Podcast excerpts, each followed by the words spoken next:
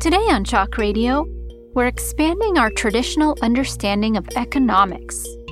At the end of the day, what economists should be trying to do, or economics should try to do, is maximize people's well being. I'm your host, Sarah Hansen. Today we're talking about economics and well being.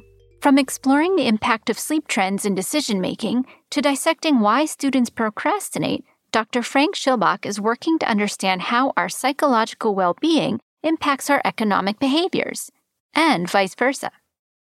My name is Frank Schilbach. I'm an associate professor at MIT in the economics department. I study mostly issues related to poverty, studying development economics or developing countries, and I'm specifically interested in issues that disproportionately affect the poor that are in one way or the other psychological or have psychological effects. These include sleep deprivation, physical pain, loneliness, mental distress or mental health issues such as depression or anxiety or just worries about money. And all of these factors might affect people's psychological well-being. They might also have impacts on people's decision making, such as how much money to save, whether to purchase insurance, or what food to eat or purchase, as well as people's work decisions. So, how productive people are at work, how many hours they work, how much do they earn. And altogether, these might affect people's ability to escape poverty or become richer in the future, and thus, as a whole, perhaps lead to what people might call a psychological poverty trap because they have to struggle with so many issues associated with poverty. Their sleeping conditions are bad, struggle with mental distress, etc. Because he seeks to include these social factors in his work, Frank's model of economics diverges from many traditional models. Our lab is really the world. We can look around and talk to people every day and experience things, try to introspect how we make decisions ourselves, but also talk to people and try to understand and you can take a cab or an Uber and just ask your Uber driver how they're making choices on whether or not to stop working or how much to work. You can ask anybody and your friends and so on, try to understand how they make choices in their lives and what factors seem important. Some of the research that I've been doing on sleep, but also on alcohol consumption and on mental health, comes very much from this type of approach. I spent some time in India trying to work on some research projects. And while working on these research projects, I spent a lot of time talking to people. So I'd have lots of conversations with people, asking them very basic things about what are things that make you happy? What are things that are difficult in your life? What are things that you think that could be improved? Or if you could improve one thing in your life, what would you do? And so on. And a lot of the things that I'm now studying are precisely issues that are in some ways overlooked by, or have until recently at least, not received a lot of attention in economics so far. For example, say sleep deprivation. Yet they seemed really important in part because if you just look at people's sleeping conditions, they are replete with all sorts of factors that are terrible for people's sleep. And this is where the introspection comes in. If you then think about how do you function on a really bad night of sleep, you know that's very difficult at least for me. So if i sleep badly i'm very sensitive to sleep I, I don't function particularly well. And putting these things together has then gotten me interested in understanding and researching the impact of improving sleep on people's lives. Intuitively i know sleep deprivation is bad. I feel grumpy and impatient and get frustrated more easily when i don't get enough sleep. But i had no idea it might affect how much money i make and how much money I save. So, what we did in one of our studies, we tried to provide people with different interventions to improve their sleep, including eye shades, earplugs, mattress, table fan, and so on. So, these are all kind of interventions to improve your sleep environment. We also gave people some information about doctors say, you know, sleep is important for your health and other people were given incentives to sleep more. So they're actually paid by the uh, number of hours that they slept. And the more they slept, the more they were paid. And all of these interventions were, in fact, quite successful in increasing people's sleep. And what we were then interested in is now, if you increase your sleep, does it improve different aspects of your life, ranging from cognition? So these are just measures of attention work productivity. So we hired people for a month to work as data entry workers. So then we looked at people's labor supply. How many hours did people work? How productive were they? How fast did they work? How many mistakes did they make? And so on. How much money did they earn overall? And so is it the case that if you sleep more now, do you make more money at work on an everyday basis? And then we looked at other things such as savings. We gave people an attractive savings opportunities. You look at do people save more when they sleep more? As well as economists would call preferences, which is time, risk, and social preferences. So, how do you make decisions over time? How pro social are you when you decide between your own outcomes versus others? How, how nice are you to others? And how do you make decisions in the face of risk?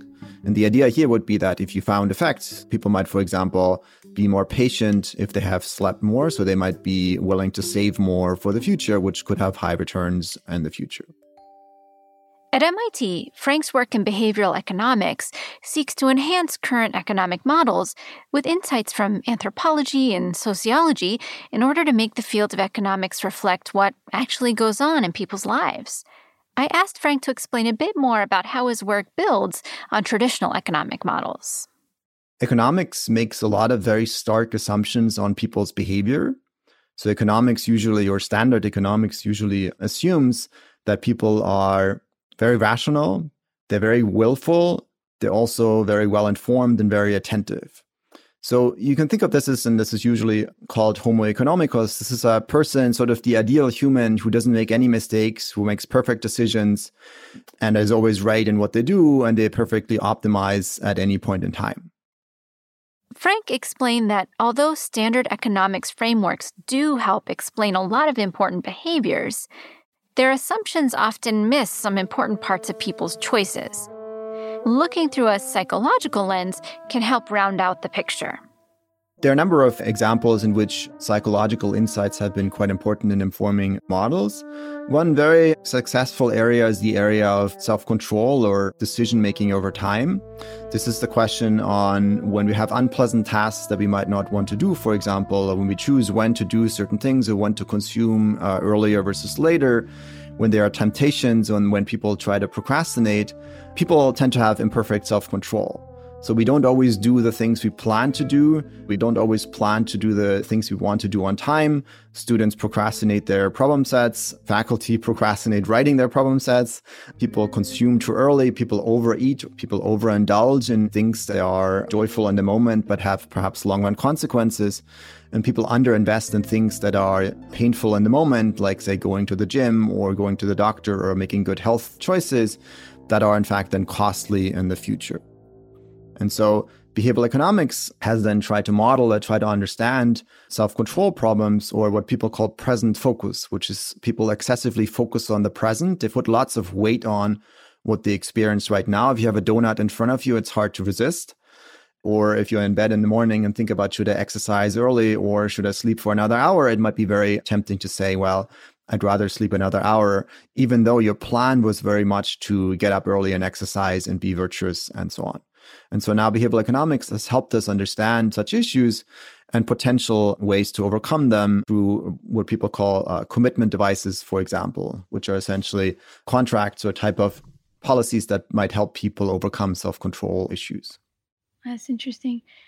I also think, especially what you say about using insights from anthropology to inform standard models, like insights from community members and anthropologists working with community members it might look like someone is not making an informed decision. Once you start looking into the community network, a decision that might not seem rational might actually be very rational in that particular context. Like they might be making decisions based on ties to other community members or reciprocity or you know things that would benefit them in other ways that these standardized models might miss and i think it, it might be a way to make economics more culturally relevant or informed that's exactly right. So, in a way, you might see people's choices and think that they're making irrational choices one way or the other.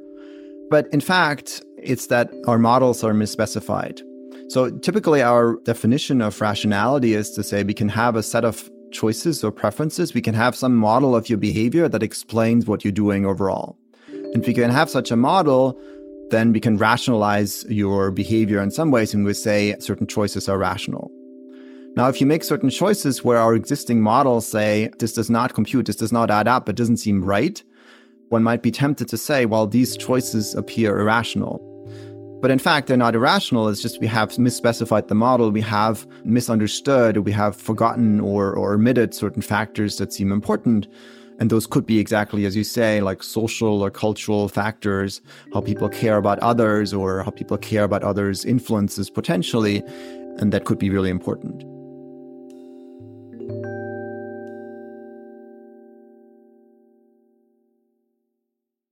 Before we get back to our interview with Frank, we wanted to take a moment to thank all of our listeners who have written to us with appreciation, feedback, and questions for our guests.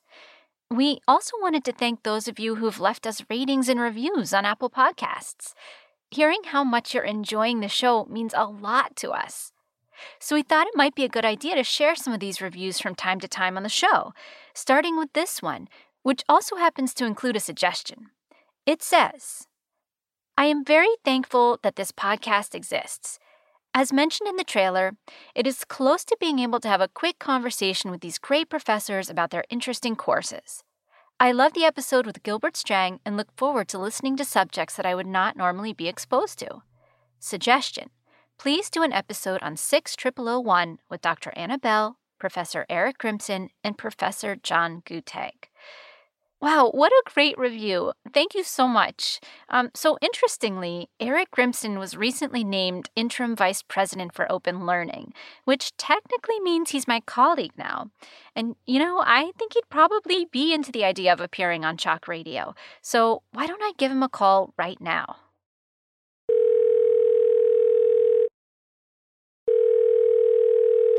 Hello? Hi, Eric. This is Sarah from Chalk Radio. Hi, Sarah. How are you doing? I'm doing great. Hey, um, we got a request to have you on the show um, to talk about computer programming, and I'm wondering if you'd be up for that. I'd love to. It'd be great. Right, just let me know when and where. I'll be there. Great. We'll be in touch and we'll talk soon.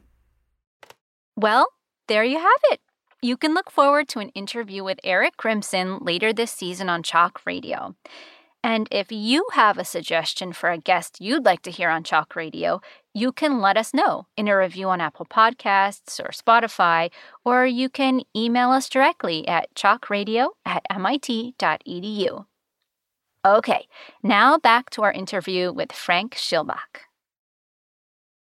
It's clear students' mental health is an important factor for Frank, and he takes that into account in the way he structures his course. When I started, my problem sets were due at 9 a.m. Uh, or whatever in class, essentially at the beginning of class. And that's very standard in many classes at MIT. But of course, what that leads to is students like pulling all nighters or doing the problem sets in the middle of the night which, you know, arguably is not good for them or good for their health or their mental health for that matter. And so now I shifted to, to having problems that would do at 6 p.m. or 8 p.m. In fact, on Fridays, in part because I want students to, to have some weekends and again, not work in the middle of the night. So very small choices that I like to think are well informed by at least some behavioral economics or psychological considerations. Yeah, it also pushes mental health and wellness out of this cordoned off area that like oh yeah it's important to think about but we're gonna like consider all these other things first. You're really pulling it into the center of what you're doing which is i think a pretty unique approach to teaching yeah, I think that's right. I think it's also in economics more broadly, mental health, at least until recently, has not received a lot of attention. So, in some of the research that I have been doing, it's still viewed as, in some ways, instrumental in the sense that you say, well, if you can improve people's mental health, we can improve people's productivity or the decision making or other types of outcomes. What I increasingly think is is in fact more important is just mental health by itself as an outcome is what we should strive for. Of course, that's very hard to measure in some ways, in the sense that economists believe in choices and hard outcomes such as productivity or earnings or, or, the like that are easier to measure, and mental health is much more difficult to measure in some ways. But at the end of the day, what economists should be trying to do, or economics should try to do, is maximize people's well being. All right, my last question. So, on your OCW website page, there's an image of a credit card frozen in ice in a glass. So, 30 second answer should we all be freezing our credit cards? At some point, was showing my wife uh, this exact slide with this exact example. And she was then just t- telling me, Well, haven't you seen Confessions of a Shopaholic? Which, in fact, is this movie where somebody exactly has this approach. And the bottom line from that movie is well, there's a person who really likes to shop, and she has, in fact, frozen her credit card. And then wants to shop, gets the credit card out of the freezer, but then just spends a lot of time with trying to unfreeze her credit card and then shops anyway. So you want to be kind of careful with these types of policies. Are they really achieving the behavior that you want to achieve? As in, like, does it really make you shop less if you would like to do so? Or does it just make things more convenient and you kind of circumventing these types of policies or these types of things that you set out to do in the first place? So if it's just then you put your credit card into the freezer, then you unfreeze it by putting it into the bathtub or, the lake, then you just put in a lot of effort and shop anyway. And so you might as well have just shopped in the first place if that makes you happy. Frank's approach of including societal factors, such as mental health, in economic models is what makes his work so important and what makes economics feel so human and accessible. If you're ready to dive into teaching or learning with his materials, you can find them on our MIT OpenCourseware website. There you'll find his 23 video lectures, lecture slides, recitation notes, problem sets with solutions, and quizzes with solutions, all available for reuse and remixing, and all for free. You can help others find the materials too by subscribing to this podcast and leaving us a rating and review. Thank you so much for listening. Until next time, signing off from Cambridge, Massachusetts, I'm your host, Sarah Hansen from MIT OpenCourseware. MIT Chalk Radio's producers include myself, Brett Paci, and Dave Lishansky. Our scriptwriter is Nidhi Shastri. Show notes for this episode were written by Peter Chipman. Frank Schilbach's OCW course site was built by Cheryl Siegel. We're funded by MIT Open Learning and supporters like you.